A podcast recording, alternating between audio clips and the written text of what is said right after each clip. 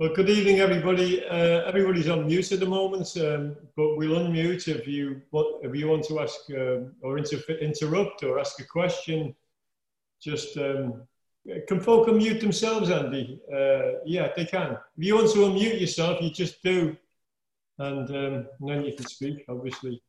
Um, this evening, I, I, don't know if you remember, but um, a few weeks ago, John did a, an interesting talk uh, and he used a bell. Um, and he stuffed the bell full of a with a sock and it didn't ring. Um, coincidentally, before that, I'd been looking for a talk about bells and I couldn't find it. A, a story, a, a story that I really, really like. And then yesterday, by chance, looking through an archive, I came across it. So um, I'm going to read it to you. It's, it's, uh, it's an easy night for me because I'm going to read. So you can, uh, you can relax and close your eyes if you want to. I'm just going to read this story. I'll try and read it slowly. It's about a bell. Okay. A man is walking along a mountain path in Japan and he comes upon a small hermitage with a large temple bell suspended from a simple wooden pagoda. The bell doesn't have a clapper, but is struck on the outside much as one would strike a gong by a small log suspended from the pagoda by two ropes. Admiring the excellence and obvious age of the engravings on the casting, The man hears the footsteps of the temple priest and turns to ask, How old is this extraordinary bell? Touching his palm to the massive casting, the priest responds, This is about 500 years old, but pointing to the black void within the bell, the emptiness within is eternal, he said. The emptiness within is eternal. He then proceeds to swing the striker. It's like a big log. I've seen him in Japan. Gently back and forth, holding it lightly but firmly with his two hands. Then he releases it, letting it swing freely so that it strikes the metal casing of the bell. The deep and even tone spreads out over the whole area to the mountains across the valley, beyond the tops of the cedars, and back to the very foundations of the hermitage. It seems as if the bell had rung itself. Even the leaves seem to stop rustling in the wind to listen to it. Smiling, the priest looked at the man and asked, Now please answer my question. Where did the sound come from? From the metal casting or from the emptiness inside? So, what do you think? Where did the sound come from? The metal casting or from the emptiness inside. It's an easy starter for five.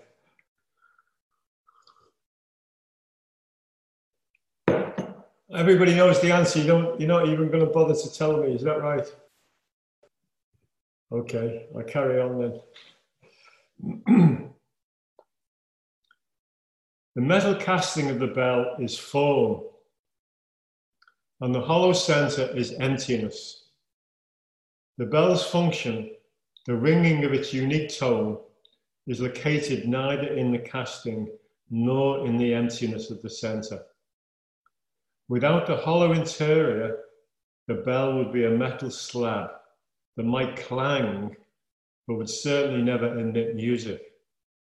On the other hand, the hollowness within the casting would produce only the rushing echo of silence. For the bell to sound, both form and emptiness are needed. The bell is not just the metal casting, it is the casting and the emptiness within. This is the important part of the story. When the metal eventually corrodes away and disappears, the space, the emptiness it enclosed, will still exist. No longer the space within the bell, it will return to the boundless space from which it had originally come when the bell was cast. The space within the bell's enclosure is in itself the same regardless of whether the bell encloses it or not. But for the period of time in which it is enclosed by the bell, its relatedness to the casting makes it functional. The space within the bell's enclosure is in itself the same regardless of whether the bell encloses it or not. But for the period of time in which it is enclosed by the bell, its relatedness to the casting makes it functional. So, who is the bell? What is the bell? And what is the emptiness? What is the bell and what is the emptiness from your perspective? Roshi, I, am the bell. You're the bell? Yeah. Um, uh, and um, the emptiness is Buddha nature. And, and, and what are you? I'm, I'm, I'm the bell for, the, for as long as I live. and why, why does the bell, why does emptiness have this unique manifestation in Andy? Oh, no, that's above my pay grade, that one. I didn't ask. I didn't ask to be born. okay, okay. Gareth, Garfield, sorry. Hello, Roshi. Good evening. Hi. So, my initial reaction is that the the space is your mind, and the bell is thought.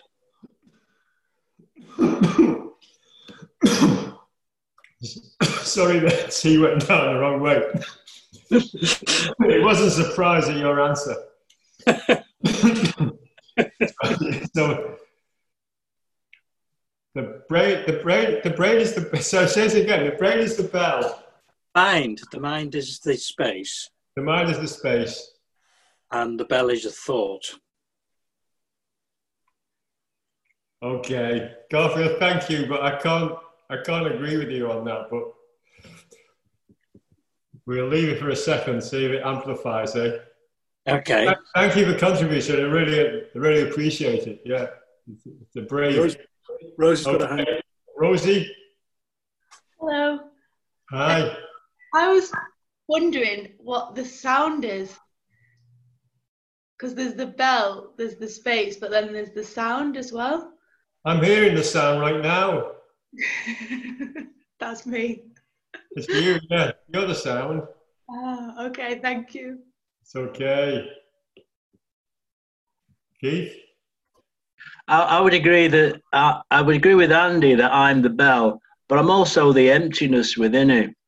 And yeah. the noise and, and the sound is just the cause and effect of, of my own life, the my own interactions and you know the outside fuzz as of cause and effect. It's yeah. all one thing. Thank you, Keith. What a splendid bell you are. Lynn, yeah, you have to unmute, Lynn. You'll have to unmute yourself. Hi, Roshi, can you hear me now? We can hear you, yeah. Emptiness has been overcome. Oh, great. So, okay, I am the bell, the instrument or the vessel. Yeah. The emptiness is my essential nature, waiting to manifest into potential, potentially what, whatever I am or is. Okay. Allows you to ring, does it? your essential nature arouses a ring to make your own unique gong. Is that right? That, yeah. That yeah. Thank you. Yeah. Thank you. What do you think, Garfield? Garfield? What, what do you think now? Just curious what you're thinking now. I, I, I still believe there's an essence in what I was thinking is there. The thoughts resonate, and you can, you often, um, your mind is still, but it uh, in its natural state once the thought has gone away. Once the thought, Okay. but I can understand obviously the the body as well. Okay. Thank you. Clarifying your original statement. Thank you. It's good. Uh, thank you. I can't see it. Hang on. I'm just going to go into page two. Tim, Hello, Roshi. You asked um, Andy why emptiness is Andy, and he said it was above his pay grade, which I thought was a good answer. Um, so, but I can only answer for Tim, and emptiness is Tim because I am. That's it. emptiness is Tim because I am. Because I am. So would you say I am emptiness then? I am emptiness. How do you make a, how do you make the bell ring then? Bong. Okay. I call you Tim Casting instead of Tim Steele from now on. Thank you. Thank you.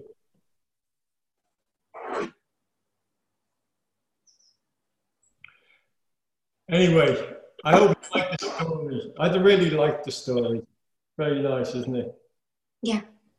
But the um, what's the last line? The space within the bell is enclosed is in itself the same, regardless of whether the bell encloses it or not.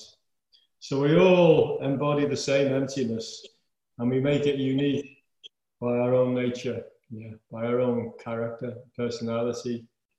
I, I, I, I'm going to save this. I've got. I wanted to talk this. I don't know if anybody's heard of Viktor Frankl.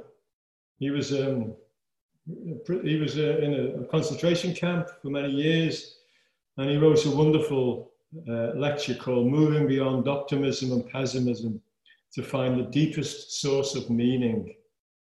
i will talk about it on Saturday. If anybody wants to check it out, it's called. It's by Viktor Frankl, "Moving Beyond Optimism and Pessimism to Find the Deepest Source of Meaning." Wonderful. So I won't. I won't go there tonight. Love an early night unless. Does anybody more to say? Yeah. Rosie, uh, uh, Josie?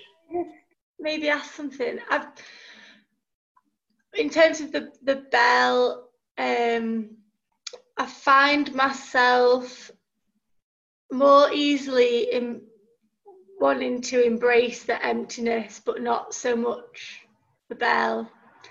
I'm wanting to not be the bell and get away from the bell.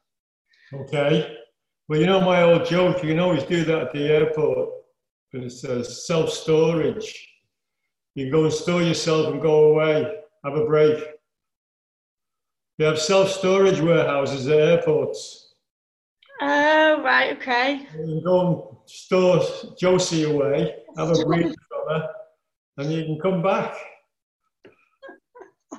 Josie, I'm sorry, you can't escape Josie. I know. The only vehicle you've got for the whole of your life. You're going to need to come to terms with her. Thank you. Yeah. Okay, folks, should we do? Should we? Should we finish?